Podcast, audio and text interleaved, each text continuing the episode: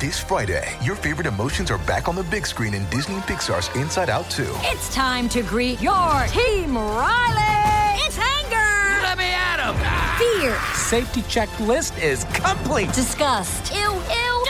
Sadness is in the house! Oh no. Hello, I'm anxiety. I'm one of Riley's new emotions. Disney and Pixar's Inside Out 2. There's a part two? We're going! Rated PG. Parental guidance suggested. Only in theaters Friday. Get tickets now.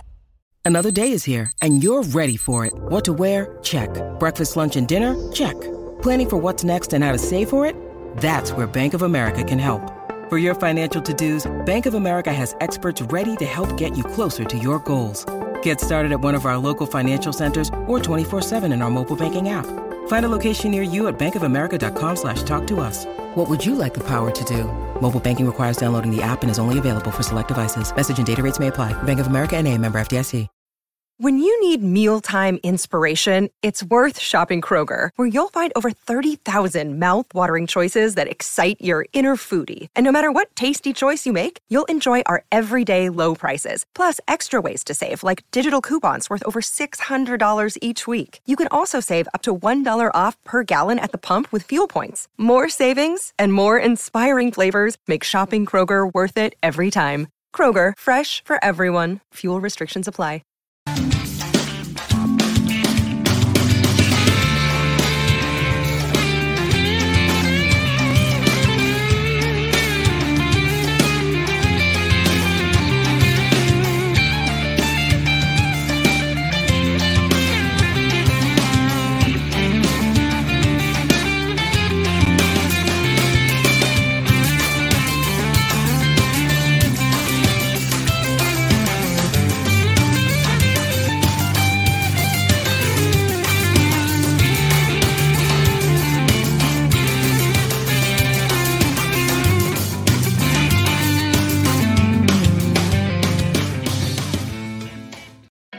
I might die tonight, but if I do, I'ma be okay. And if I die tonight, at least I stood by the stuff I said. I got two graves dug, one for me and one for the motherfucker standing in my way. And if I die tonight, at least I can say I never ran away. Hey, it's Dig Two Graves creator Jim Tanner. Hello, everybody. With our funky intro and everything. This is Creator's Outlet. Welcome to the show, Jim. Thank you for having me. Welcome a week late. Yeah. Double booking. It's not like I can say anything because I have done that myself once or three times. Yeah, I was writing down stuff thinking I was doing a good job of keeping track, and I was like a day off on it seems like three of them. I'm like, oh, that'll teach me. I have to actually get one of those books again because I'm getting like so many people responding between the outright geekery message boards and my messages and other people referring people being like, hey, I know this guy. He's got a book. He's looking for podcasts to come on. Can you? Yeah, sure. Just have him hit me up on Twitter. You know the address. It's like, yeah, cool. Okay, cool. So we are here. And before we get into the book, Jim, we are also a podcast. So anybody listening to the podcast, anywhere you can download a podcast from later on tonight, please share this out and introduce yourself to our listening audience. For everybody listening, my name is Jim Tanner. I am the writer and creator of the book Dig Two Graves and the upcoming book called Hell Rider. And right now I currently have Dig Two Graves, the graphic novel, on Indiegogo and just trying to get the word out about it. And I, of course, am your host, Will, and you know my voice and probably have nightmares about it. So we will go from there and let's get a little background on you, how you got into comics and what first drew you to the medium. And I was about 8, maybe 7 or 8 when I got my first comic. It was Amazing Spider-Man, I believe it was. And it was just, I didn't read a lot at that point as a kid. And then I realized when I saw comics, I wanted to read, and my parents encouraged it because, you know, anything to get a child reading. And it just, I don't know, something about it just caught my imagination.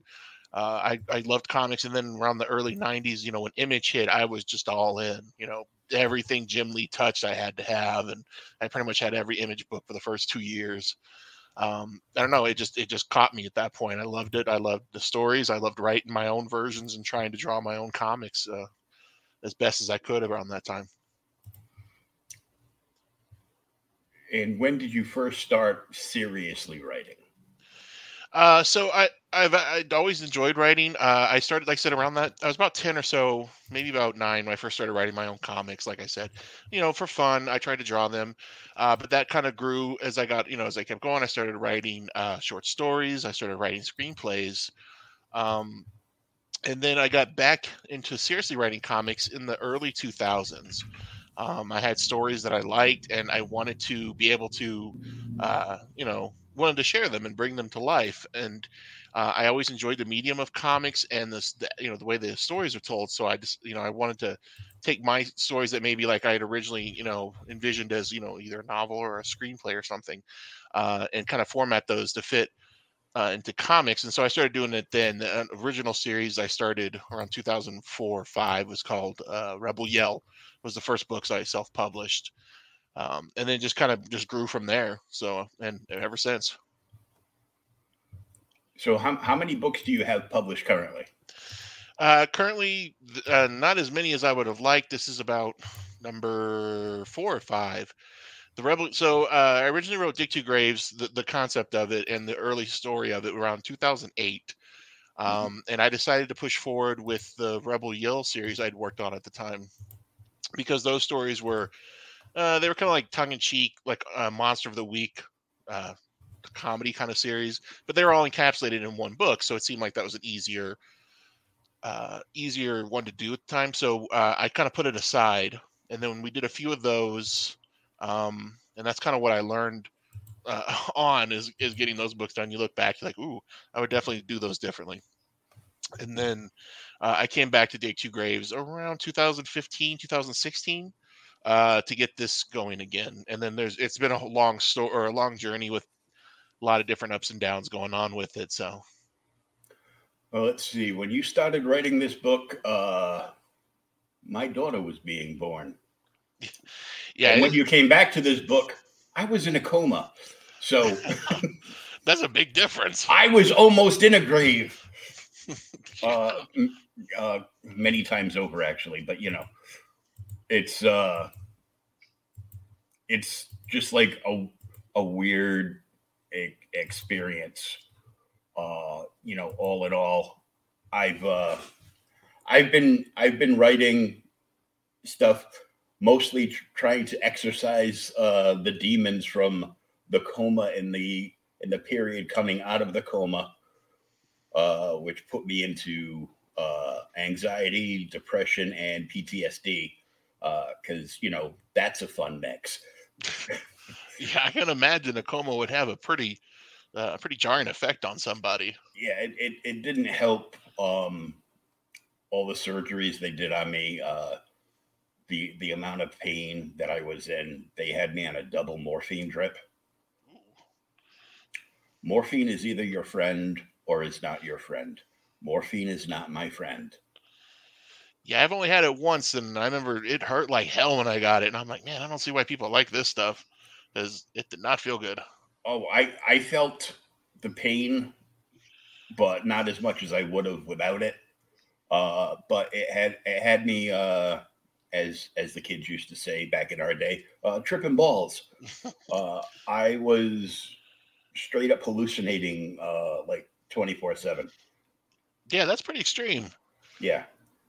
I thought at one point I was the Joker ripping out Harley Quinn's throat, and they had to do because I wasn't able to breathe on my own. They had to do a tracheotomy on me, and I in turn was not ripping out Harley Quinn's throat or anybody else's. except my own, because I ripped out my own tracheotomy and threw it across the room, which set off some bells and whistles. And then they realized I was breathing fine on my own, and then everything started going in an upward swing, which brought me back to comics and getting all my stuff back. And I was in a rehab hospital for almost 3 years, so it gave me time to think and read a little bit. I had some good friends that sent me some comic book care packages from around the country, so I had stuff to read. So I one of the books I was sent, oddly enough, was Kevin Smith's Green Arrow trade, the Quiver story. Yeah, which basically deals with Oliver. You're dead, and now somehow you're in heaven. And I'm like, oh, this is a little too trippy for me. I got to read something else.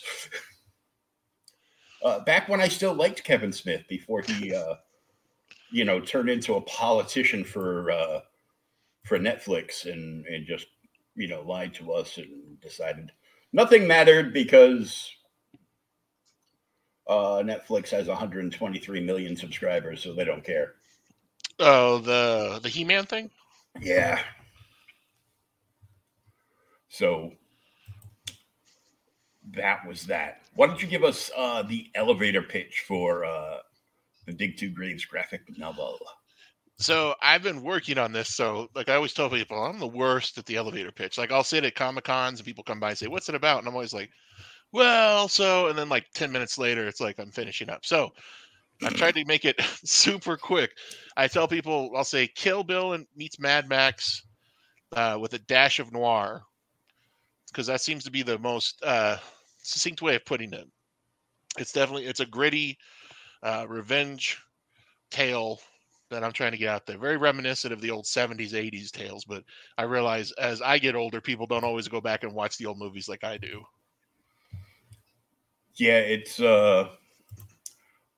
I do, because I refuse to pay for a streaming service. So I watch everything on Pluto and Tubi and a few other services, and I like the old movies. I've gone back for free and watched all of the Death Wish movies. So one of the movies I really like that I use for inspiration is called Rolling Thunder, which was the guy who wrote Death Wish, I believe, wrote that, or his Taxi Driver. I can't remember now, but.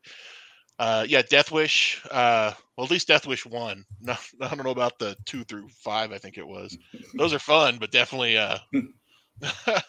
especially when Golden Globus got a hold of it and they kind of became over the top cheese. But I love those I love B movies in general. So if there's an old B movie, I've probably seen it and loved it, even just for all its all its flaws.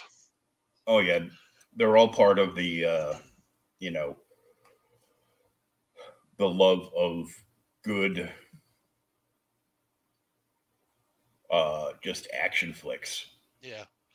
So, and I love Charles Bronson. So I love The Great Escape and pretty much anything Stephen Queen touches. So a lot of it was, okay. You're sitting with your girlfriend, you watching the movie. It's like, I don't get it. I go, okay. So when somebody breaks in the house, murders you to find my microfilms, I suggest let it go. No, I want you to have to. I go, that's what we're watching. That's it. So tell me about the creative team you've got on the book. So I found an amazing artist named Von Randall, who just is phenomenal. And some of the pages here he's doing, and people just really, really seem to respond well to, they just love his stuff. Good. And then he actually has a colorist he's worked with named Kevin DeCastro. I think he goes by, it's Teven Art. That's, I think, his studio. And he really liked the way he colored his pages. So he recommended him, and that's kind of how he came aboard. And so he's been doing the coloring, and it really pops.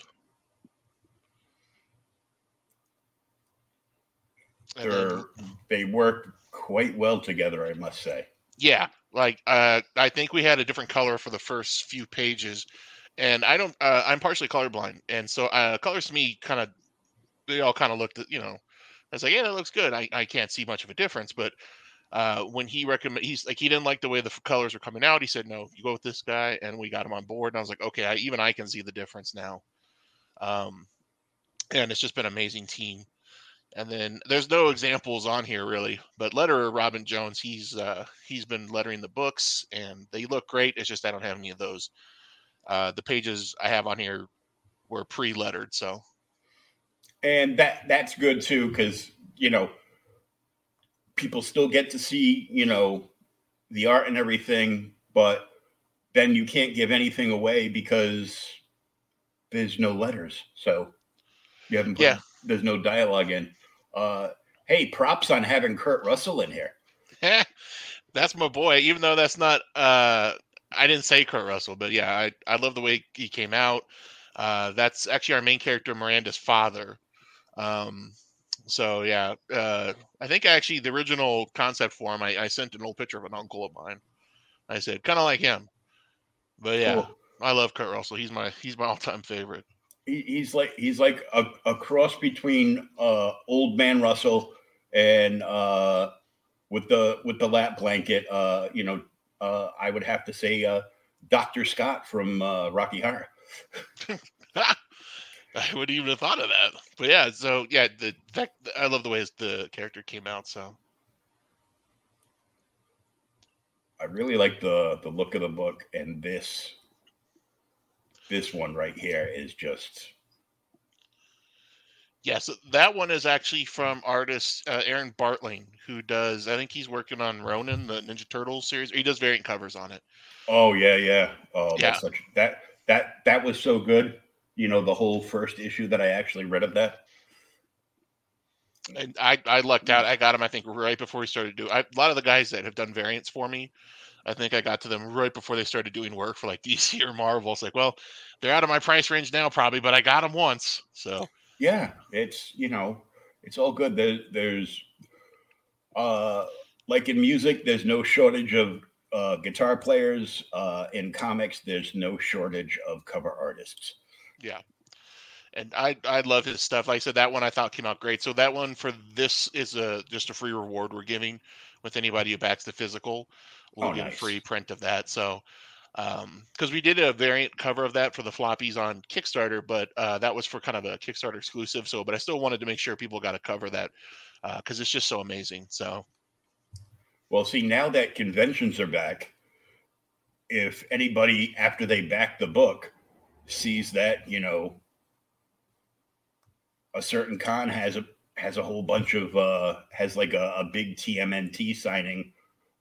For Last Ronin, and this particular guy is there, you can just show up with this and be like, hey, can you sign this? The one you did for an independent before you became Hero and a Half Shell famous. Yeah, and he has got his own little fan groups on like Facebook, and I know some of the people who backed it, they it's like anybody, they collect the covers of certain artists and they just collect his stuff no matter what because they love it so much. So, yeah, he's going to do some special signings for them. He does like, what do you call them? He draws a little bit on there, puts like a little character sketch on there, things like that. Oh, like remarks, yeah. Thank you. I couldn't think of the word. Yeah, he does those, and those are always fun. So I'm excited to see what people have done for when they get the floppies of that cover. This guy right here just reminds me of Major Blood from G.I. Joe. So most of my characters, when I write, I have to have a visual of them. So usually I'll use like an actor or a stand-in. And for him, he was one of the few where I didn't really have. I knew I wanted like big, imposing, menacing person, but I didn't really have anybody specific in mind. So when I sent the descriptions and everything to the artist, he came back with us. I'm like, you know what? I love it. He's unique looking. He's got the kind of like the old school mustache. I always think of like the muscle man from like the 1920s. And yeah, and the tattoos, and I'm like, I know artists usually hate drawing tattoos because you got to draw it every time. And I was like, you know what? As a dude, if you want to draw them, I love it. So, yeah, I love the way this character came out. He has a name, but it hasn't been mentioned yet. And there's, you know, that's something that comes forward in the book. So I kind of just refer to him as him right now. So when people hopefully get the book, they'll move on to book 3 and get a little bit more of a reveal each time. Yeah, the bad guy. Or one of the bad guys. Correct. So, yeah. So the story itself, you know, it's a basic... it starts off as like a basic revenge story. Miranda is a soldier who returns home and her family's gunned down. And that's kind of the basic setup. But from there, it goes into this world with branching characters, with so many different paths of the story. And she's kind of drawn into this world. And then so the series will run 12 books. So we'll have a conclusion. But in that course, you'll be experiencing multiple stories from multiple characters where they all kind of culminate throughout. So there's a lot that's going to start happening. Kind of the first threads are just starting in book 2, really. And then it just really starts to expand from there. So throughout this, we will possibly see impressions and shades of a pulp fiction-esque story. Yeah, maybe not so much in like the way he does like kind of the choppy order, but my goal is... I'm not a big fan of just, you know, somebody's a villain. They, you know, the muahaha, and they just do evil to do evil, or their setup is just the evil and the reason. I like people to have a reason behind things. I like people to not root for the villain, but to at least understand their motivations and to maybe feel them as a real person. So my hope is throughout the book, you know, the terms hero and villains, I don't even like using because, you know, there's no whole, you know, nobody's all evil, all good type of thing. So I want everybody to be seen as, you know, very real, down to earth in certain ways. So that's my hope. Like I said, there's a lot of fun stories that are going to go through as the book progresses. And you're really going to get to feel these characters. And that's why when I reference older movies, like when I say, again, like I mentioned, Rolling Thunder, those kind of movies, you'd have like something intense in the very beginning and usually something intense at the very end. But throughout the rest of the movie, it's just, you know, very character driven. You know, you actually get to know what these characters are, and you know, you actually care about the decisions they make, and that's kind of my hope for this. Yeah, I mean, I like this shot too, where she's on the floor doing some pills with some wine, one elbow up on the toilet underneath the sink. I think I might have had a couple of nights like this. You know, this, I would say this, this particular page probably garners the most, responses to similar to that, either, oh, I've been there, or, you know, they can feel like that, just that moment of, you know, despair that you're in that point. So and that's what I love about the art is I think I don't even need to put what I've written on there half the time. I think people can just follow along because the art's so amazing and, you get it just by looking at it. It's like, yep, it's one of them days.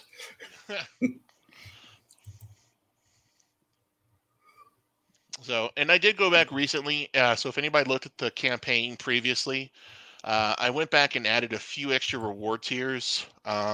Cool. So I've never done Indiegogo before. I've used Kickstarter, and I wanted to make this different from what I had done on Kickstarter, which is kind of why I'm learning as I go with this one. But we added a few more rewards like hardcovers, things like that, kind of seeing what people like on other campaigns and trying to match it a bit, just to give people more of a variety of what they're used to. Yeah. Another big thing as you go and you know, get a bigger audience on Indiegogo, people will actually message you and be like, campaign looks really good. But I wish you had a tier that had this, and that.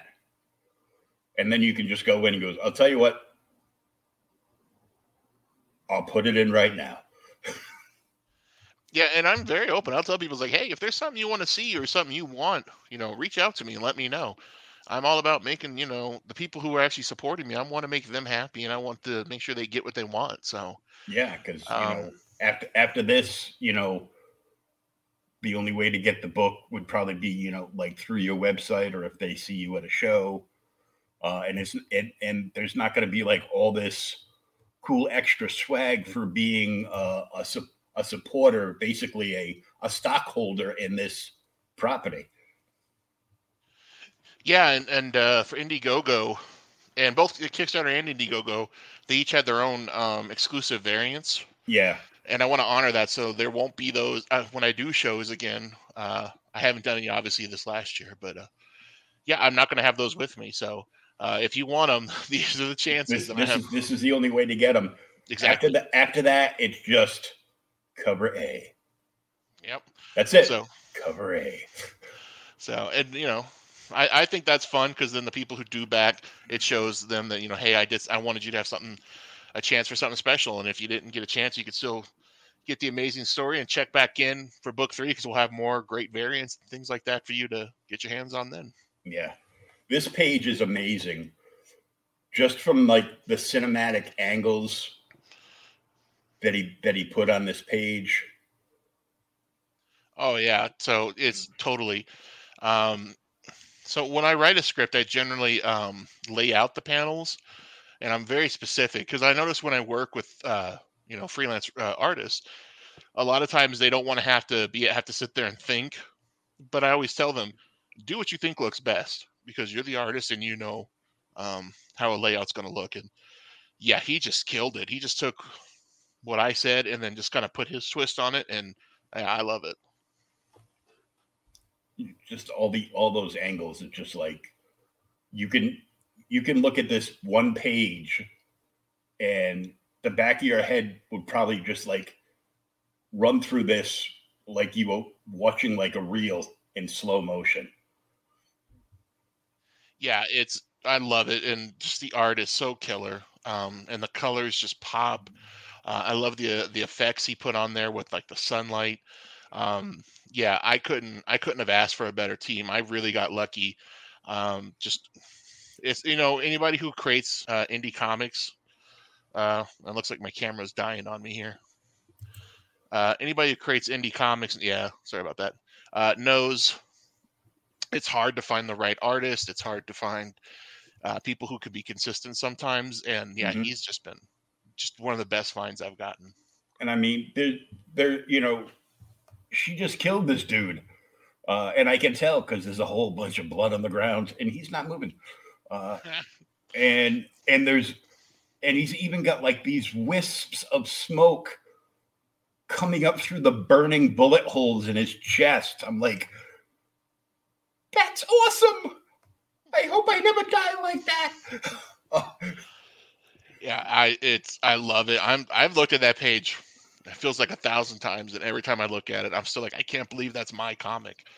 You know, I'm still blown away. So, and it's just, yeah, I can't tell you how excited I am to work with this team. Yeah, that page is so good. Well, before we start looking at all the different perks, let's play the beautiful bean footage of this trailer.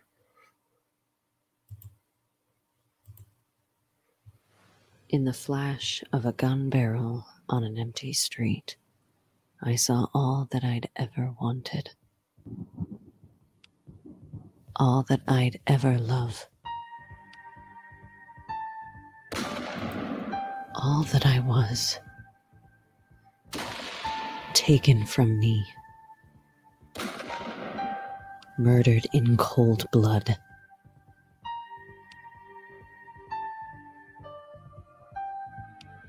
They'll beg for death before I'm done.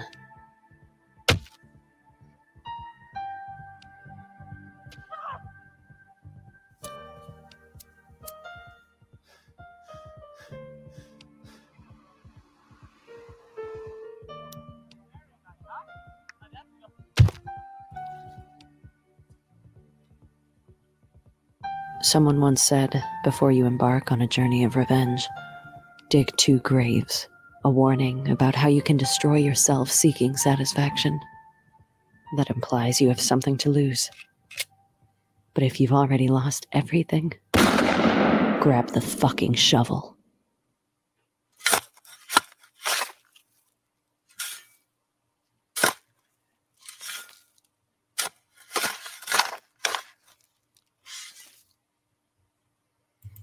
Well, damn.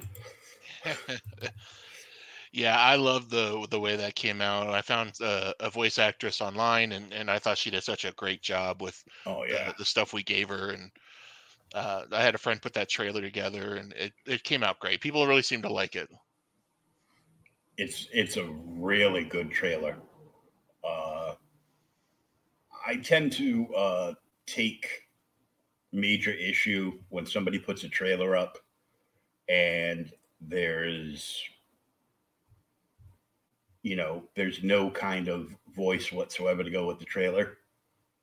And they're like, this is boring. A lot of people just listen to these shows because there's a lot of creators that listen to tons of these shows because they're always looking to, see what other people are doing. And a lot of people, subscribe to these shows online, whether it's, through, unique listeners of the podcast on their favorite, app, or if they download it, or if they're just listening to the YouTube show and, they could be reading, cooking dinner, what have you. And they just hear, random music and nothing. You need to have some kind of narrative over the trailer because a lot of these shows go to podcast afterwards where you only have the spoken word to, keep somebody's attention. If it's just random music, oh, must be over. Next one. And yeah, I think that ties into my love, of movies, and I like the old school trailers, not just the in a world kind of guy, but even if you watch trailers before that, they were very, they always had a voiceover that was always kind of descriptive. I always kind of dug those. So I think that's probably what led me to want to do that, kind of go that more route, but definitely what you're saying. Cause yeah, if you're just hearing the audio, you're like, oh, well, all right. Music doesn't really help you out much if you're just listening. Yeah. It's just, at least if they can hear people talking, they know something's still going on, and they can tune in and figure it out. It must be the trailer for the project, and it'll keep them enthralled in the discussion at least.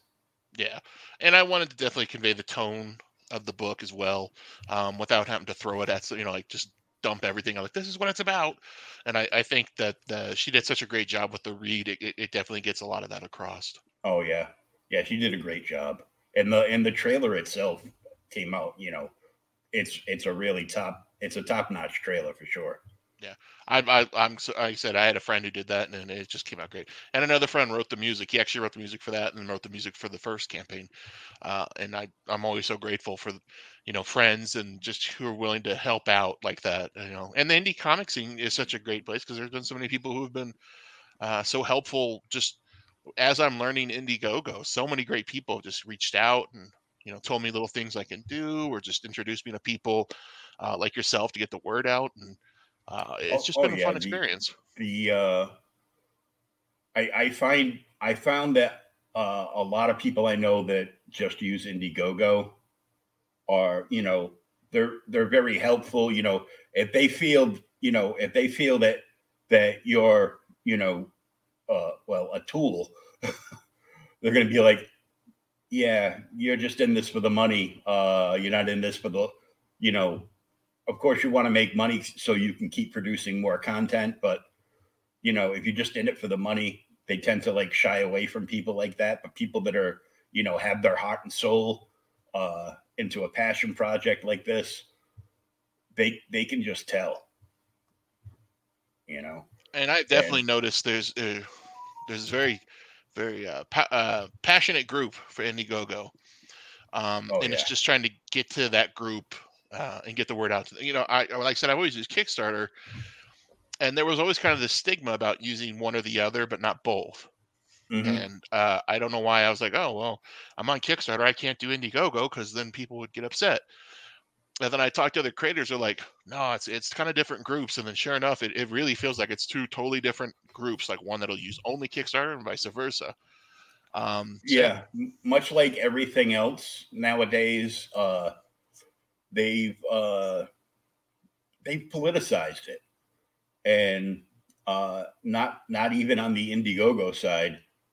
Kickstarter politicized it pretty much when, and kind of like dug their own grave, so to speak, when they hired that hack girl as a comic liaison for them, and she immediately went to a list of people that were, known CG creators and just started blockchaining thousands of people. Yeah, I mean, I've heard of it, or I've heard about that recently, and I'd hope, that there's something that they really—that's a lot of for them, it's a lot of money lost. And there's a lot of great creators out there. Like I wasn't aware of Comicsgate until I started doing Indiegogo, and people were like, "Are you a Comicsgator?" I'm like, "I don't even know what that is," and I had to kind of get the quick rundown by different people. And I would hate to think that such a large business would want to alienate that many people for a misunderstanding, because my experience with the Comicsgate community has been nothing but positive. The people have been super supportive. I don't see any of the rhetoric I've heard negative about. I haven't seen any of that, and I've seen creators from all walks of life, nationalities, and everything. Yeah, it's all propaganda. Yeah, I think somebody's like, they're Nazis, and I'm like, but the dude I just spoke with was Jewish. I'm like, I would think that's so. That's a pretty, if you convince a Jewish man to be a Nazi, you have to be the greatest salesman in the world. Well, so he must be leading all us Nazis then. Yeah, I'm very much in the opinion there's no such thing as, all one or the other type of thing, Yeah. And I'm sure both sides have people that are just closer to the bad examples that people say. But everybody I've talked to and spoke to is nowhere near the kind of horrible rhetoric I've heard. Oh, and yeah. Like I said, I've talked to creators who are, not white, who are, homosexual, who are, different religious backgrounds. So obviously that breaks the narrative right there for a lot of people. Yeah, it's like they're a hate group. Really? The only thing cumulatively that they hate is all this pushing a narrative and checking boxes to check boxes that, the mainstream has been having for like the last, 4 or 5 years, and abundantly clear that they've been doing it like so much now because they don't care about the comics. They're just producing comics to keep the IPs alive because of the millions of dollars a year they make off of television and movies now. Yeah. And it's funny because I was reading comics very regularly with, getting my box and floppies up until about, about 5 years or so ago. And I realized I had kind of more moved into independence. I was supporting a lot of Kickstarters and whatnot. And as I thought about it, I was like, well, a lot of it was because I didn't care anymore about the stories they were putting out. They felt really boring. Mm-hmm. And at the time I couldn't put anything on. I was like, maybe I've just outgrown it. But I realized so much of the indie scene was where so many newer, fresh stories were coming from, voices you weren't hearing from, creators who maybe never had a chance to hit like, Marvel or DC now have an outlet for their creativity. And it's, I've been enjoying those stories more because it feels different. And then I'm seeing now, it's like, Marvel really has kind of been pretty meh. I'm like, I haven't read any storyline that is at all memorable. The only thing that I've read from Marvel that was any good that actually got my money was the run of Immortal Hulk that just wrapped. And I'm out of the loop on the newest book. I stopped buying floppies a couple of years ago. I buy just trade paperbacks because it's just easier at this point to get them in a collection real quick if I want to. But I find myself going back and just reading usually stories from like the 2000s and before, the 90s, 80s, and 70s. Reading those collections. Well, that's what I'm that's what I'm doing now. I've wrapped up pretty much everything I'm doing. Minus some indie stuff. Like, I'm a big fan of Rich Davis's Cult of Dracula series. And, you know, so I've been buying those, and I signed up to get like all the books from Bad Idea, which I've been enjoying. And, you know, other than that, you know, Immortal Hulk ended, and they gave Donny Cates the Hulk. This will be the first time since I was a teenager that I refused to read a Hulk book. That's unfortunate. It really is. Yeah, I don't like him at all. I thought about fandoms a lot recently where, you know, especially like with Star Wars, it's very divisive and people get upset. And like you were talking about He-Man with Kevin Smith, and I think for me it always feels like when they do stuff like that, it's not that, you know, you're destroying my childhood. It's that we're the fans that kept this property relevant for the last, I don't know how many years.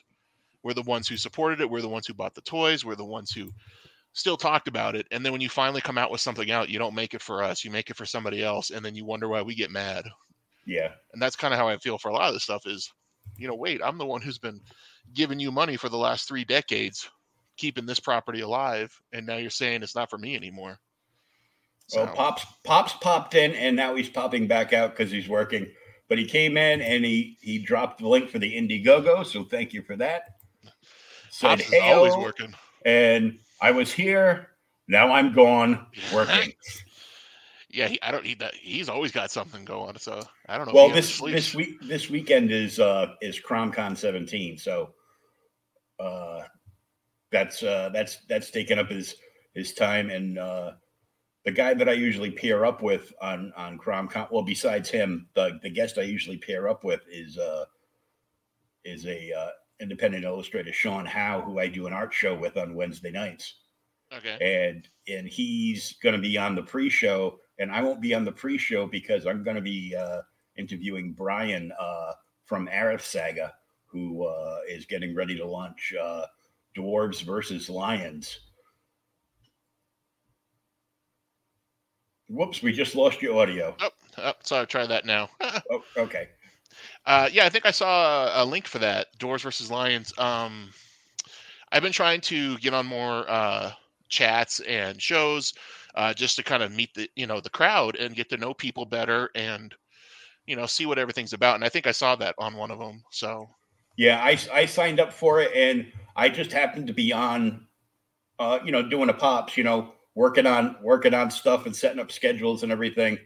And I always keep a YouTube, like 2 YouTube tabs open. One, I'll be playing music, you know, and, you know, in my happy place. And the other one I'll just have over, and I'll click back and forth to see, you know, if something's going on. I got a notification that they went live, and there was a huge discussion chat with, a whole ton of people, and we were just like throwing ideas out, and he was, you know, taking in the ideas, and we were going back and forth, and a lot of the stuff had been put in stone, and he set up the page. He set up,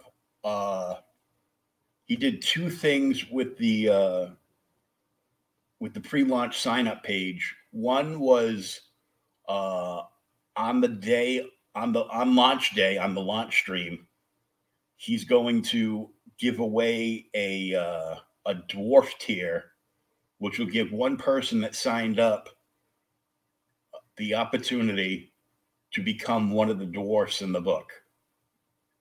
Oh, wow. And the other one is when they back a physical of Dwarfs versus Lions, because they signed up on the pre-launch page, they will get an exclusive patch. That's actually pretty smart. I mean, I'm learning for myself that the pre-launch is super important, and obviously, yeah. I as I say, I'm learning as I go. Unfortunately, I missed that one, but definitely for the next time, I will be prepared. With that, I mean, that's a great idea right there. I also learned that the pre-launch page, and I just learned this the other day. I've been doing this almost 2 years. I just learned that the Indiegogo pre-launch page only stays up for 6 months. That's still a pretty long pre-launch. I know I've heard of people doing pre-launches, but I think the most I ever heard was like 2 months. And that was mostly just to get signups. Yeah, like 2 to 3 months, because usually like 10% of your signups will back. I know Arif has a higher rate, but Global Frequency just wrapped up their Indiegogo for Mavericks. Their Kickstarter still has a couple weeks left. They were doing, I saw that earlier. They did really well on that. Oh, yeah. Indiegogo, 305 backers, 25K. Yeah. On their first campaign ever. Oh, my gosh. And their conversion rate for signups on their pre-launch page was 95%. Wow. That is crazy. And Neff said, well, this just goes to show you, we only have friends that buy indie comics.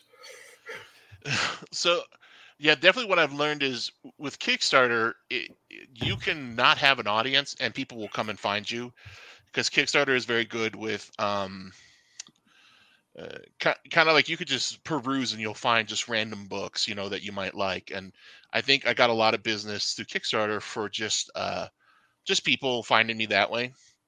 And definitely with Indiegogo, you kind of have to have your audience with you. They're not going to find you randomly.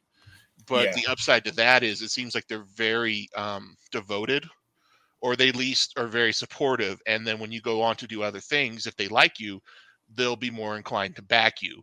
So you build your audience through word of mouth as opposed to just the random findings. So yeah, and the big thing is a good chunk of people that, you know, either use Indiegogo for their own projects, you know, plus back other projects, or just fans that prefer Indiegogo over Kickstarter, a good portion of them all hang out on Twitter, as you've come to learn. Yeah. So when I started Kickstarter, everybody always said, oh, for best advertising for Kickstarter is Instagram and Facebook. So I put all my resources into Instagram and Facebook. And I didn't really use Twitter because Twitter always seemed like where people went to, like I only knew it as a place where people kind of complained. And I was like, I don't want to be part of that. The cesspool of blue check marks. Yeah. So I was like, I don't want to deal with that. I go to Indiegogo and everybody's like, oh, well, they're all on Twitter. And I'm like, of course they are. The one I haven't used in like 3 years. So yeah, like I said, learning as I go. So I have been using more Twitter, doing my best to get that out there. And the other thing too is once you start getting followers on Twitter, every time you share your project, you have 2 to 12 people that will see it in the course of the day and retweet it out. And yeah, I mean, I don't, you know, in the world of followers, my number is small, but the people that have been so nice and been retweeting every time I try to get the link out there. And it's been just nothing but amazing. Just like I said, the support I'm getting just right away, you know, people who see my book and they really like it and they said, hey, we want to help you get the word out. And I'm like, that's so cool. You know, I don't know these people, and it's like, wow, really? Yeah, yeah. Great. Yeah, thank you. So yeah, I mean, from where I'm from, that I haven't had that people reach out as much. So it's very cool, and a little bit more. You know, you get nervous, like, oh, people have more interaction. So if they hate the book, they're gonna let you know right away too. So I got to make sure what I give them is the best I can give them. So, well, I sold a stack of some pretty big keys to a friend of mine, paid off a couple of bills, and I had about $300 left over, and I went all in on Mavericks. I bought the big collector's box. I bought the merch tier. It's the most money I've ever spent. Now, this coming from a guy that would walk into his comic shop and bitch, piss, and moan because the new number one from Marvel or DC that I was looking forward to checking out was like $12. And then I run to Indiegogo and spend $220. But at least there, you know where the money's going, you know. It's yeah, going to, you're helping fund more you know, more passion projects, more original stories. So I that's why I mean I've done most of my backing through Kickstarter, just because that was the platform I first started on. Mm-hmm. And so, yeah, I mean, every time, even if, I don't know, I always like it. I always think, you know what? This is going to where it needs to go, to people who are actually telling new stories. So that's a good feeling. I've never dropped as much. I think the most I ever did was close to 200 on a few projects, but yeah, it's definitely interesting. Yeah. Cause I used to go to the store and I get my pull boxes and I'd be like, man, $200 in comics. What am I doing? That was like a weekly occurrence for me. Yeah.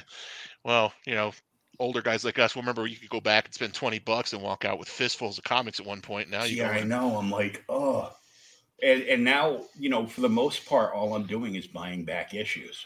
Yeah. I mean, that's where the good stories are at this point. I mean, there's a few new things. The only thing that I've really liked from DC in the last few years, you know, I always get excited when I see a Batman book because, you know, 4-year-old me watching, you know, Adam West and Burt Ward on TV as Batman and Robin, you know, dug my heels in deep for, you know, 40 plus years. But, you know, I'm not even excited to read any of that stuff anymore. The only stuff that I've actually enjoyed has been their Black Label stuff. DC's been hit or miss for me. Like I said, I just buy the trade paperbacks, but yeah, it's cheaper. It's cheaper to be a trade waiter. Yeah. You know, than it is that. And I mean, I've been going to my LCS since I was 15. I discovered them in my town when I was 15. It was the first comic book shop I walked into. I ended up becoming friends with the guy that the owner hired to manage the location. And then he ended up buying out the owner. And, you know, I've been friends with him, you know, ever since. And I mean, I'll still go there. I'll still buy my supplies, you know, from him because I want to support a local business.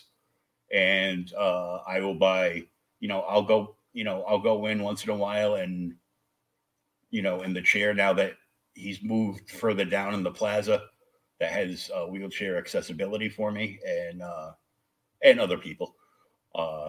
You know, I'm not the only person in the wheelchair in that whole town. I mean, come on, what are the odds? You know, I'll go in and I'll peruse and, you know, maybe buy, you know, a trade or an omnibus of something that I wanted to read and, you know, never got around to it because I couldn't afford it because I was spending too much money on trash modern comics, or when he has a back issue sale and drops everything that's $10, you know, under $10 to, you know, $1 a piece. I'm like, yeah, I can get behind, you know, buying back issues for $1 a piece. Yeah. You know, so that's, you know, that's where I am, you know, with that. And I do buy, you know, online, but it just, you know, it's been back issues. Like I bought Mike Grell's John Sable Freelance. I bought almost the entire series for like $20 a few months ago. And I'm like, that's good reading. Yeah. I mean, I do cave. I'm like a cover whore. I'll buy variant covers. Even if it's a series I'm not even like going to read. I was like, man, I do love that cover. So I am one of those guys. I still do that periodically. Or if it's an artist I really like, I'll always buy their book, their cover book or whatever, just because of that. But yeah, when it comes to actual stories, I am. So, like, I love Frank Cho and Art Jones. They put out stuff. I'll just like, well, you know, I think we all love Frank Cho for the same reason. You know, it's funny. When I last Comic-Con I did, he was there, and like, there was just nobody at his table, and I was looking around in shock, like, why is there nobody at Frank Cho's table? It baffled me. So I mean, you know. Great for, you know, anybody who got to talk to him. So, and Jay Lee too. I got to meet him early on, and it was nice guy, and there was nobody around at the time. I was like, what's going on? The last show I covered for Outright Geekery was Rhode Island Comic Con back in 2019, and I got to meet Neil Adams. Mm-hmm. Talked to him for about 40 minutes, and this was, you know, while they were setting up, so he hadn't gotten, you know, angry at anybody that was wondering why they had to pay $50 to have him sign a book. And I I spent some time, some time every day when there was nobody at his table talking to Graham Nolan. And, I'm sure he was sick of me after like the first hour, but he was captured behind a table. He couldn't go anywhere, really. I've worked a lot of shows where Neil Adams is at, and I try to catch him in the morning before it opens. And I always try to approach him like some kind of like colleague, almost like, hey, Neil, I'm a writer as well. Obviously I'm will never be anywhere Neil Adams level of anything. But I figured, like, maybe if I approach him with confidence, he'll have a conversation. He always looks like, eh. And I was like, all right, well. And then I run off scared because, the aura around him drives me away. But, yeah, I always enjoy getting to see Neil and his massive, like, just group that he brings in. Oh, I thought you were going to say his massive adult diaper. No. So I have God help me, I forgot his name. The guy who did all the covers, the artwork for Iron Maiden. We met him at a show, and his wife was the nicest lady, and she was talking to us all the time. And anytime he'd sign something, or like if it, like the pen broke or just anything like that, and they didn't like it, she just kept handing it to us. Here you go, guys. So we had like his really nice hardbound edition art book for free because he was writing in it, and the pen kind of had a blotch, and he likes it to be perfect. So we had so much swag. It's funny just the people you meet and just the conversations you can have. So yeah, I got to meet Bill McKay, Christopher Priestley, who writes some of the Vampirella stuff over at Dynamite, Mike Grell, Tom Mandrake, and a whole bunch of indie people as well. And yeah. I mean, I had a good time. So. I caught Brian Padillo on the way to the bathroom because one of my first big cons, they put us right next to the bathroom. So I was sitting there trying to talk to him, and the poor guy was really nice, but you could tell he's like, okay, I got to go. So can't talk right now. Yeah, exactly. So catch me on the way out if you can. No, it wasn't the greatest booth spot, but, I got to see people coming and going all day. Oh, yeah. All right, let's dive into your tiers here. So your featured tier is Dig Two Graves graphic novel, $30. It's 80 pages, all full color of revenge action, plus an 8.5 by 11.5 A4 full color glossy print. That would be the one that we were discussing earlier, I'm sure. Yeah, the Brian Bartling print. Included items, the Dig Two Graves graphic novel, and the aforementioned Aaron Bartling mini print. Yep. So yeah, I think it's like 84 pages. I have to look at. I'm pretty positive it's 84 pages from both books. I write long for my books. I'd like to clock in at 40 to 42 pages. Mm-hmm. And I, because for me, I'm like, I'm an indie creator. I got to give them double what they get from anybody else because, yeah. I got to give them more bang for their buck. You want to give people more bang for their buck in the fact of what an average indie comic costs on these crowdfunding platforms, even in a floppy form, mm-hmm. is an averages out like $25 a pop. Yeah, so I'm trying to make it so when people do back, they're not just getting like the standard. What is that? 22 pages, give or take. So they're getting at least double that. And then with this, we're going to try to, that'll be 84 pages of just story. And then, of course, there'll be like the extras, like, some concept art, some variant art, things like that. If we hit some bigger goals, my idea is to maybe put more previews of what's coming up in issue 3. It just depends how well we do by the end. So. And this is issue 2 of the series, correct? This is actually issue 1 and 2. So. Okay. Yeah, so it's the first 2 books, and I just, like I said, I had done floppies for Kickstarter. I'd wanted to do the graphic novel version, and since it was Indiegogo, I'm like, well, I'm just going to do a little bit different. So that's why I went this route with it. Okay, so Kickstarter, you did floppies, and Indiegogo, you're going the graphic novel version. Right, I wanted to keep, because like I said, yeah, at the time I thought I needed to make the campaigns completely different. And this case catches people up too, so they're all good to go. So this is basically your catch-up tier Yeah, you'll get this, and you're, like I said, you'll be right up with everybody else, and then we're turning into book 3. You know, that's my hope, is to get that really going around January 2022, I guess. So once everything's finished, getting sent out to everybody, get that moving. And for those that cannot afford the shipping, are you doing worldwide? I am. I don't remember what we have for the worldwide. I know it's a little bit higher just because there's been some horrible increases, especially to places like Australia. Yeah. Where it's unfair for everybody involved. Yeah. Australia, they're probably not going to get it. The governmental martial law will just probably, take your stuff and read it and stuff. And so I do have friends in Australia, so they will actually get the bulk of everything, and then they will actually ship it directly from there. So I only have to make like one shipment, thankfully. Oh, very good. So as long as they get your shipment, you're all good, because now you're mailing from within the former and now current prison island of Australia. Yeah, I don't know the specifics of what's going on down there, but I know right now shipping down there, anything is just outrageous.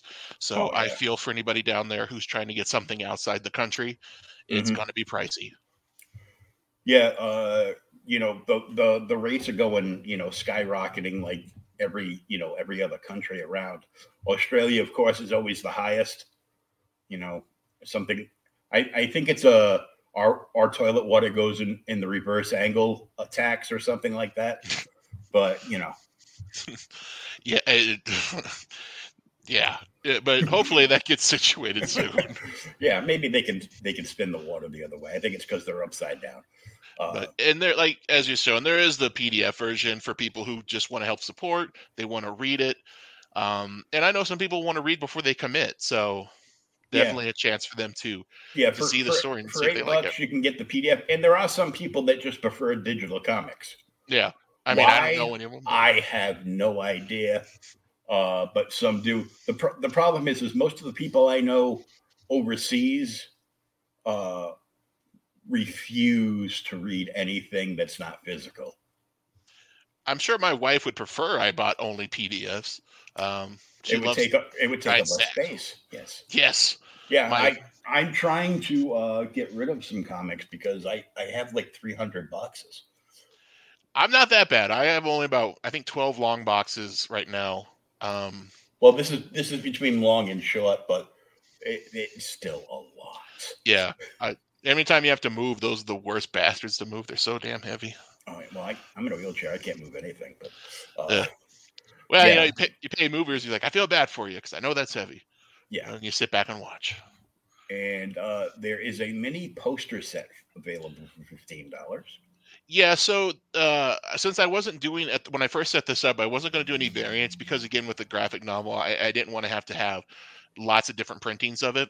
Mm-hmm. So I wanted to offer some of the variant covers we had, and some of these weren't even featured on the Kickstarter. So. It's a nice array. It's those, 5 posters. Some of those were variant covers. Some of them are just nice art. That was poster form. Yeah. Like I said, so we do the mini set, and then we have the 11x17 for the people who kind of want that Comic-Con size poster. Yeah. So that one's in there as well. So you get the couple options there. I really like the one in the middle. And of course, the one just to the right of the middle. So the one in the middle is a guy, Vincent Vinticola. I don't know. I found him years ago, and he does like these portrait style ones. I love them so much. He's done a few for me, and it's one of my personal favorites of all the stuff I've had done. I go to that one the most, just my personal style. And yeah, to the right is actually Nathan Surdzy. I'm sure I'm saying his name wrong. He does a lot of work right now for DC. He does a lot of the Harley Quinn. He's got a very distinct style. They all kind of look like that. They're girls, even if it's like Harley Quinn and Poison Ivy, they're all heavily tattooed. And it's kind of like this pinup style. They all have the same body from the neck down. It's very distinct, and I like it. And I got him, like I said, right before he started doing those. So I got at least one out of them. Hey, you take what you can get. yeah, and I was glad I got the one. And then I could say, hey, I got a guy who works for DC, did some art for me. And then we get into the hardcovers. So, yeah, I did add these just recently. I think just a few days ago, whenever it is, I posted about it. I limited these to a smaller amount. It's for people who are, you know, who just really want, and I love the hardbound editions of stuff. Mm-hmm. So this is kind of my way of just living out that dream of, I really want to just have the hardbound. So it gives me an excuse to have my own copy of a hardbound. And then I wanted to do something, because I've been enjoying the Indiegogo crowd and the people who've been supportive. I wanted to make sure they had something that was unique for them. So that's where the other hardbound came in. It's the variant by my cover artist, Wilton Santos. It's like the Driver, the movie poster inspired version he did. Mm-hmm. And this one's only for Indiegogo. So this is my, to this crowd, saying, here, this is something that's just for you. And I mean, that's a gorgeous cover. Like the sunset colors he put in on that and everything are just amazing. Yeah, so Wilton Santos, I think he actually does, he's been doing some of the Star Wars books for Marvel. Mm-hmm. He's actually the page, the penciler and everything. So, yeah, he's done all my covers so far, my main covers. He's actually already got like three more done. Like, I've just having him go out and do all the covers before the book's done, because, you know, just getting them all lined up. But that was one we did. It didn't, I liked it. I didn't know when if I was going to use it. And I was like, you know what? This is the perfect time. This is such a beautiful cover. It's beautiful work. It needs to be seen. So, yeah, and that's great, because, I mean, I just love that cover. I mean, I love hardcovers. You know, I love the price of the soft cover. Yeah, but I love the longevity of the hardcover. And they look so good on a bookshelf too. Yeah. Because you put too many of the soft covers up there, and they start to like warp a little bit, and, you know, depending the climate you're living in, you might get a little corner curl on them, and I'm like, oh, now I got to buy another one. This one's not perfect anymore. So yeah, I said I love the bookshelf display for all my graphics and my of course all the toys and collectibles that go with it. So. Oh, I'm there with you on that one. You making toys? No, I've just been in general. Oh, damn. Yeah. I mean, hey, if we do well enough, you know, if we pull in a bigger number, I'll look into it for sure. I don't know anything about that, so I would not want to commit to that at the moment. I'm like, because I wouldn't mind having an action figure of her. I would. Don't get me wrong. I would love any, like, I love my own merchandise for this stuff, because to me, it's like, oh, it's my character. It's so fun to have it. I mean, there is nothing better than holding your own comic in your hand. That first time is just, it's amazing. For anybody who's ever created something, it's so fun. This is the cameo tier. So I did two of these. There's the cameo, which is, you know, just have yourself drawn in. Just, you know, you'd probably be a background character. Depending if you have something specific, I could try to, you know, work with that. And then the other one is a cameo with a speaking role. So I've actually written out the next few books, and I always leave a couple people vague on mm-hmm. their look and what they'll say just for this role. So if somebody actually, you know, if you're going to pay such a high end for a point, I want you to feel like you're getting your money's worth. So you can tell me, hey, I want to be a bad guy or a good guy. I want to be shot, you know, whatever. I can work that in.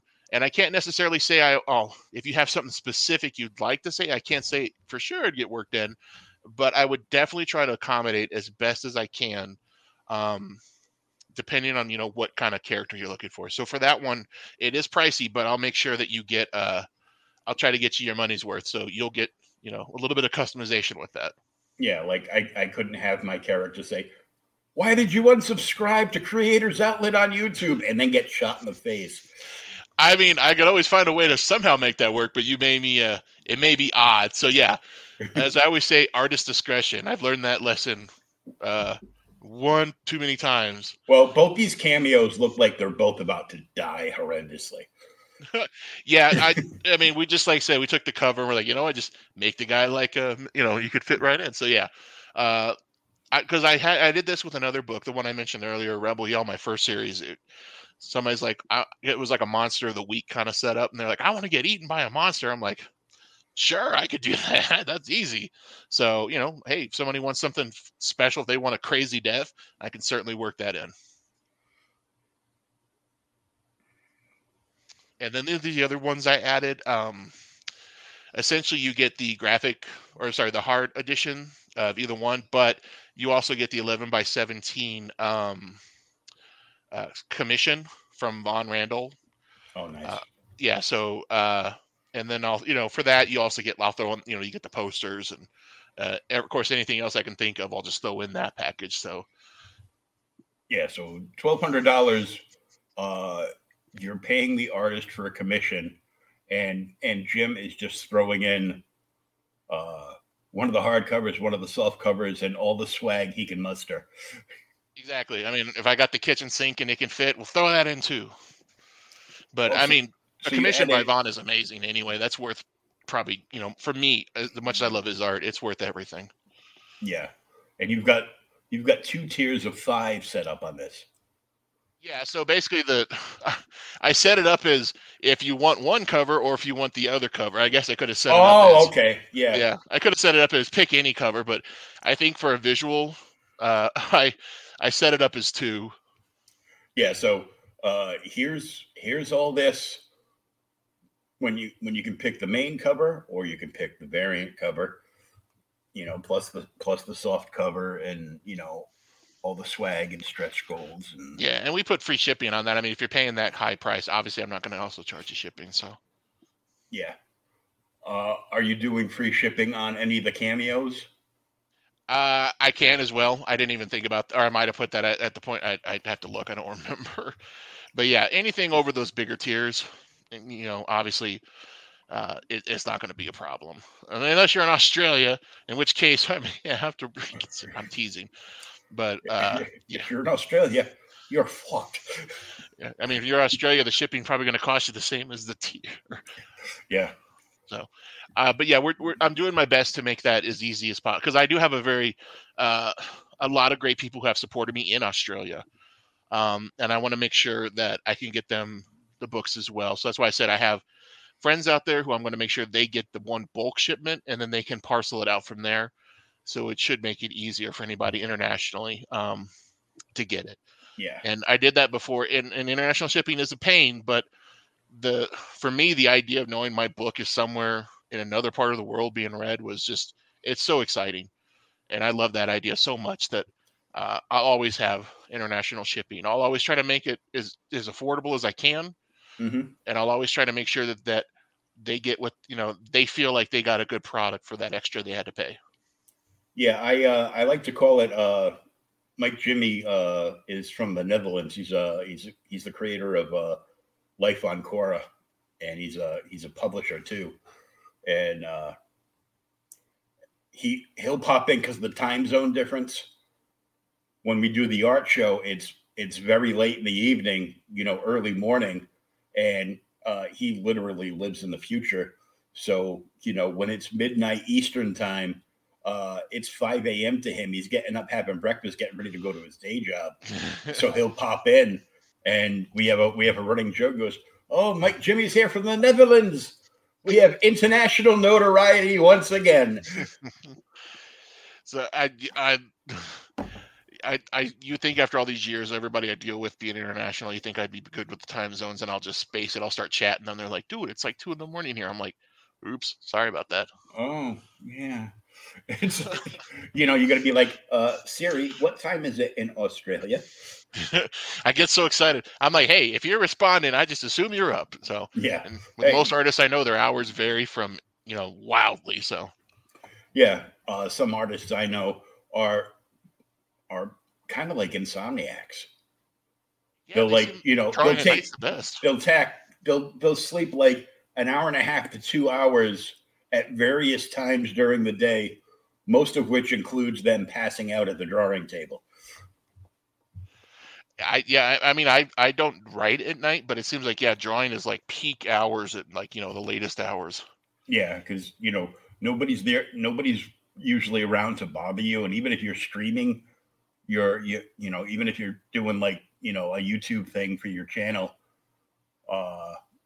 you have like, you know, maybe 5 or 6 people watching, you know, diehard fans that, you know, they'll get a notification at 3 a.m. Goes, oh, Eric's drawn again. Son of a bitch. I got to get up and watch this.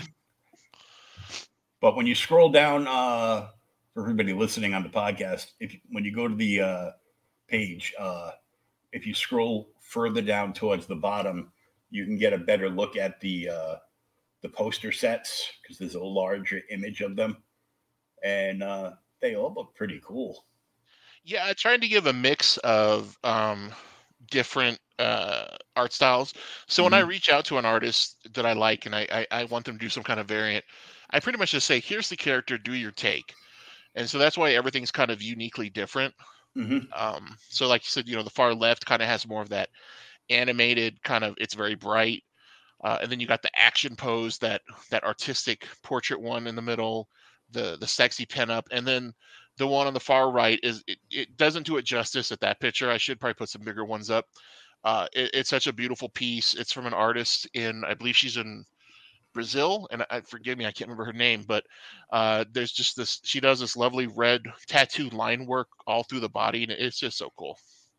Yeah, I thought it was blood at first, and then you said tattoo, and I go, oh yeah, I see pictures. Yeah, and I should probably put some blow them up in there, but yeah, when you see it, it's just, I love her style. It's very unique, and so I was like, I had to have her do some work for me. And when you buy that, you will know her name because it is signed at the bottom right corner of the poster. Yes, and I have it. I just don't have it at the top of my head. So yeah. I obviously want to credit all my amazing artists, and they know that I love them. And that I will always make sure that if anybody loves their stuff, I will always promote where they're at so people can find them for themselves. And the hardbound editions are exclusive to Indiegogo. So whether you take the main cover or this gorgeous variant cover, I have to say I am partial to this variant cover.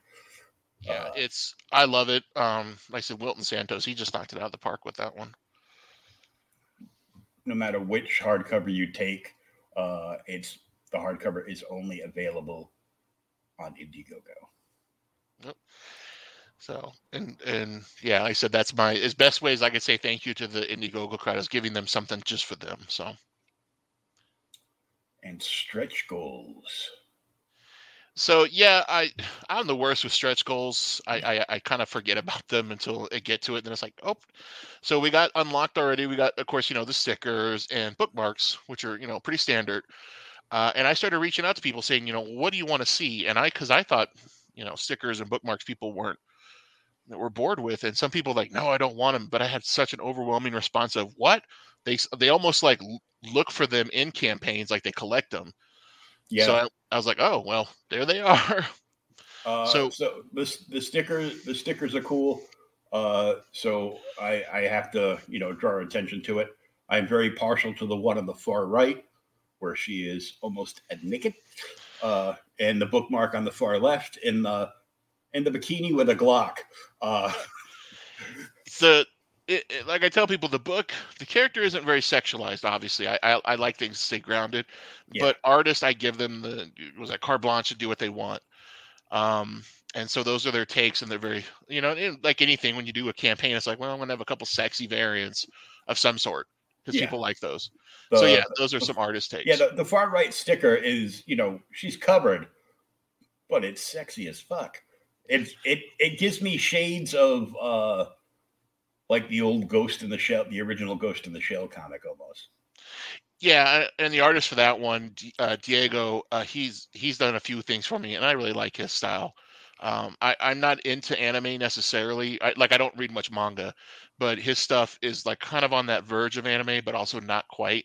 Mm-hmm. And he does anime as well, and I really like it. So he's done some variant stuff for me, and I always love his stuff. And when you hit 1.5K, you will unlock the Chibi Miranda sticker. And actually, that I forgot, it's not a sticker; it's a magnet. So people will get the magnet at that point. Oh, see, we're so used to getting Chibi stickers. The magnet is 10 times better. I love getting magnets because I can just randomly stick it on my fridge and forget about it. until it's time to eat, and then I would be like, oh yes. And exactly. Some of them I will only see when I'm coming in the door, because my apartment opens up into my kitchen. So when I'm coming back from checking the mail or from one of my many horrendous doctor's appointments, I will see magnets on that side of the fridge as well. And yeah, people. I was one of these people, like, they really liked magnets. I'm like, cool, I got that.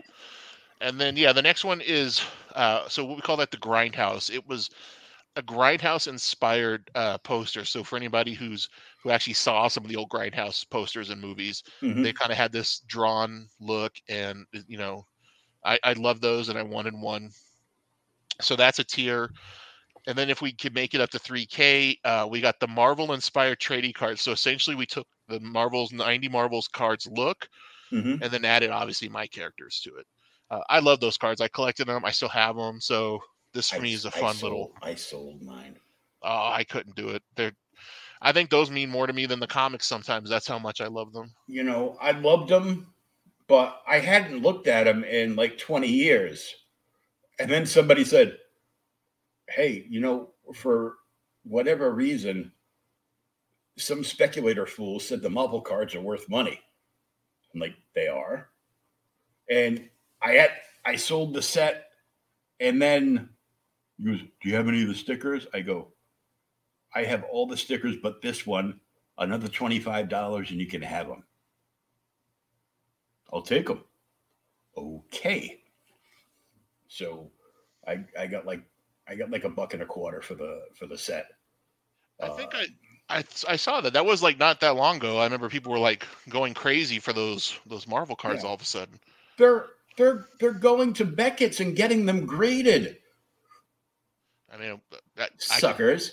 They're everywhere. I mean, shit, you could probably buy enough of them to use for toilet paper for the rest of your life. There were so many of them. Yeah. It was just, I still have some, like, I've got the McFarlane Wolverine set, the first one. And I've got like one or two partial sets of like the Spider-Man stuff. And I've got like a bunch of fantasy cards. Like I bought like a box of the artist, Michael Whalen. He did a lot of covers for like fantasy novels back in like the 80s and 90s. Wonderful artist. And I bought like one box of his cards on sale, and I got like 5 complete sets. Well, there you go. That's a deal. So I'm like, you know, and I'll ask like artist friends, I go, okay, well, I'm sending you something. Hey, remember Michael Whalen? Yeah. No, I've already got that card set. I'm like, damn. You haven't been selling them. You're just giving them away. I go, yeah. I remember when I went to a comic shop in the early 2000s when I was trying to sell stuff, and I remember mentioning that, and he's like, I got boxes and boxes of those. And I'm like, well, I hope he didn't get rid of them. There was that short window where you could sell them for ridiculous prices to people who didn't know any better. Oh yeah. So, and after the trading cards, if you get there, is at 4K will be a pin. Yeah, we don't have it yet, like the look, so we kind of just put a placeholder in there. If we get to that point, I'm hoping we have, some bumps this week, doing a lot of shows, trying to get the word out. We'll start having more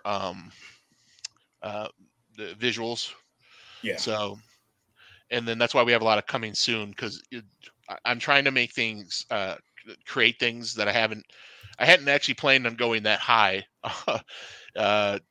Because I don't know, I guess I didn't think that far ahead. So I'm hoping we can. My hope is to reach 50 backers by the end of this week. We have, I think, 17 days left, and we're at 32, I think it said. Yep. So I'm hoping we can hit 50 before the end of the week. And that should put us at a couple of those things. And then obviously, you'd like to hit as much as you can, but oh yeah, I'm still new to this audience. I'm still getting my name out there, and people are still finding me. So I know it's a slow build. Not everybody can get 305 backers on their first Indiegogo. Yeah, I saw that. I'm like, wow, those guys killed it. Really did. We'll get you there at some point, but yeah, I was actually I had Stefan, the creator of the Veil Walker, on last night. And we were talking various campaigns. And, of course, I brought up,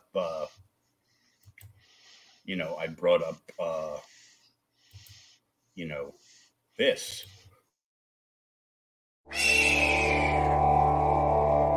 War is a topic of vital importance, a subject of inquiry that cannot be ignored. It is a matter of life and death. It can be a road to safety or to ruin. In an alternate version of our world, brought to the brink of total collapse, rival nations fight for global domination, and elite pilots in futuristic combat suits wage war on the battlefield of tomorrow.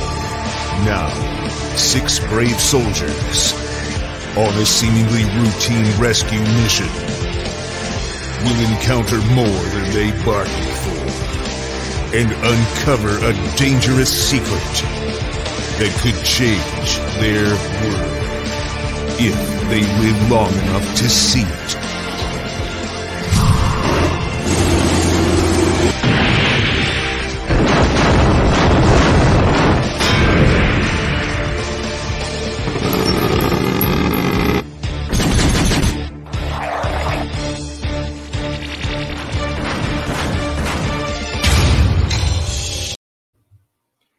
Available now on Kickstarter because Indiegogo closed last night. Get it while you can. And now back to our regularly scheduled program of praise. Yeah, I was on a show with them and I saw that and I was like, man, I love the way you guys did that trailer. It's so cool. And they were super nice. So. Oh yeah, they just barely got that edited about 10 minutes before they launched. Nothing like the last minute. He brought in extra animators and stuff to help with certain areas of it, and I mean they went all out, and it paid off, and it was so good. And I was joking around with him on the closeout stream last night as he's getting ready to sign off, and I'm like, this book better not fucking suck. And he just looks down at me. He's like, click. Well, for that backing, you definitely got to make sure you got your A game going. But they look like they got it all together. That book looks amazing. Oh yeah. It's gonna kill. People are gonna love it. I already know. I mean, I don't know any more than anybody else, but just from what I've seen, I mean, yeah. Well, it's not just that book. There's also a kind of like a prequel book that has 3 short stories in it. Yeah, that precedes that. And I bought their merch tier just because there's a 16 gig flash drive that says Mavericks on it that has most of their world building stuff in there. So you have context. So I'm like, when I finally get it for Christmas, I think it's Christmas time. They said people should start seeing their packages arriving. So before I can read the actual book, I'm going to flip through it quick, and then I'm going to be like, oh, not yet. And then I got to read all the world building stuff. Then I have to read the supplemental one with the three stories in it. And then I can read the main book. So, I love how excited you are for it. That it's nice to see fans or somebody who still cares, about just original stories. And as a creator, it makes me excited. There's still fans out there like that who get excited to see something new, who don't need to see that DC or Marvel logo splattered across it, who have to have, Spider-Man in every book for them to actually want to touch it. And I like that. And I love that that's still there. Yeah, I hate that they destroyed Spider-Man and now Hulk with Donny Cates. My phone, by the way, if I put hashtag in the letter I in, my phone automatically generates hashtag I hates the Cates. Donny Cates, wasn't he doing like G.I. Joe or something at one point? Or am I thinking of somebody else? I don't remember where he started. He's the one that's been doing Venom for like the last couple of years. He's if he has anything to say about it, he's always paired with Ryan Stegman, who is an amazing artist. And they're friends. And what it was is I read he did that kind of like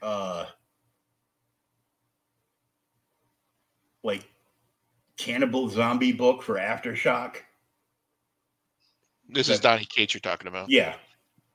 That was good. I mean, I liked it. You know what I read of it, I really liked. And he did that book Crossover for Image. I read the first issue and it killed me to write him a good review. I hated myself. I was almost going to inflict pain upon myself and then realized, no, I had a relationship with my kid's mother. That was enough. You know, there's been a couple other things he's done that, you know, started out good, but he's also the one that did the Cosmic Ghost Rider. Cosmic Ghost Rider. Oh, look, Frank Castle is still alive. And he's the Cosmic Ghost Rider. Get out of here with that. and a few other things that he did. And I'm like, I go, yep. The Marvel sheeple are like worshiping him like he is, you know, the next coming of Chris Claremont or something. And I'm like, he's not. He found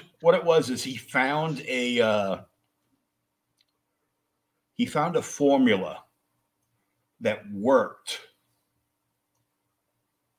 that people bought into, and he just kept doing rinse and repeat with the same thing. It was change out characters and circumstances, but keep this loop on the outside the same. That's what everybody wants right now. And then he got his hands on Thor. Jason Aaron's Thor was way better, which, by the way, I sold pretty much my entire Jason Aaron Thor run and a couple of other keys to be able to back Mavericks because I got no money. And then he decided that, right here, Thor is going to kill Galactus with his hammer. I did not hear. I didn't see that storyline at all. But like I said, I'm out of the loop when it comes to the comics over the last 5 years. At this point, it seems like at least Marvel and DC. Thank your lucky stars and garters that you missed that entirely. So it's it's like no thanks. I've even responded to some of his tweets with, of course, my hashtag I hates the Cates. I don't really think that's going to work out for you. I go. Well, you're entitled to your opinion, but next time I want it, I will squeeze your head. Where all the shit comes from. Oh, wow. And I'm like, I go, what's he going to do? Get me thrown off of Twitter, and I will come back in 2 hours with a brand new Twitter. And just, go through my old list and repopulate again. Well, like I said with everybody, you support with your money, so yeah, it's like I even I won't trash talk if me saying I don't like him. I bought a bunch of his Venom issues, and I read them, and I'm like, they're not bad. Yeah, this is a cool idea, but there's just so many. It was like reading a piece of Swiss cheese. It's he likes to sweep everybody up in the euphoria of the situation, and they forget, that can't happen. That's not how any of this works. And it ends up being that, you know, that Facebook goof commercial where the old ladies are taping stuff up onto their actual wall in their house. That's not how any of this works. I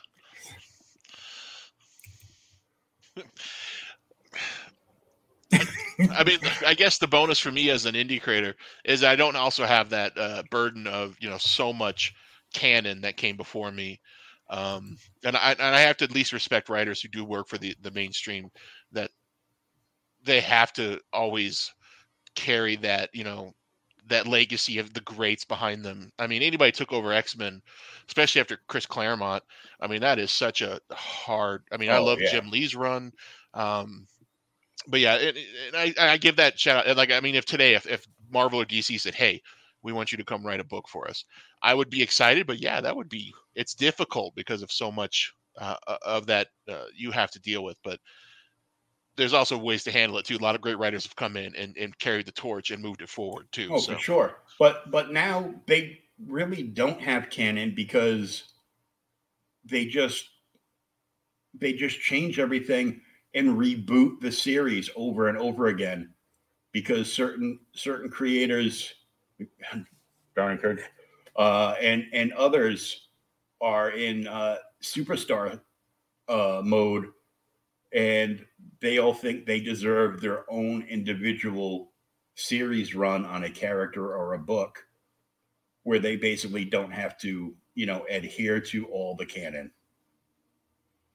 You know, they keep what they want, and then they, you know, they get rid of everything else and just, you know, I know you're a writer. And a big part of being a writer is you're making stuff up, writing it down on the paper or on your computer and creating a story. Wonderful. But don't, you know, get rid of the history.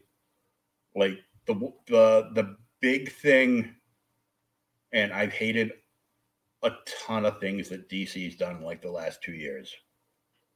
But growing up as a DC kid, the big thing that got me, cancel all my books, was when they turn around and announce that Red Robin, who is former Robin, Tim Drake, is now gay. Yeah, I heard about that. After he has had 5 different intimate relationships with women in the DC universe. Yeah, Tim Drake always seems like he gets the short end of the stick when they just need something for the Robins. They don't want to touch Dick Grayson. But I'd heard that, and I was just I was kind of surprised they'd went that route. But you know, well, now apparently Tim Drake's going to be telling Bubba about the rabbits. Take that prison joke as you see fit. I don't think I've ever heard that expression.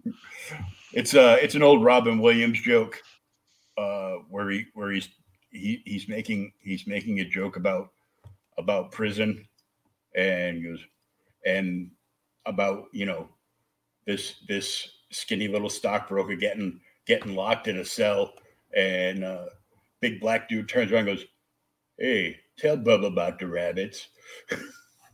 What? That's a euphemism for something. I'll just say rabbits have those 2 ears, and now we're walking away. And I would like to say, for anybody's watching, I apologize. My webcam went out on me, so it kind of kept cutting in and out, and it finally just died. So I don't know the protocol if it's rude to have the camera off. I do apologize. Like I said, my webcam decided it didn't like me anymore. No, so. I can do that too. That's fine. So I just don't want people to think that I was. I don't know if that's considered rude or not. So what the protocol is, but I did want to say that at least. So my apologies. The truth is, Jim decided he wanted to, you know, take a bath in a bowl of Jello, and he's doing stuff he can't do on camera. No. I got to save that for the OnlyFans account. Oh. See, you had to bring that up, didn't you?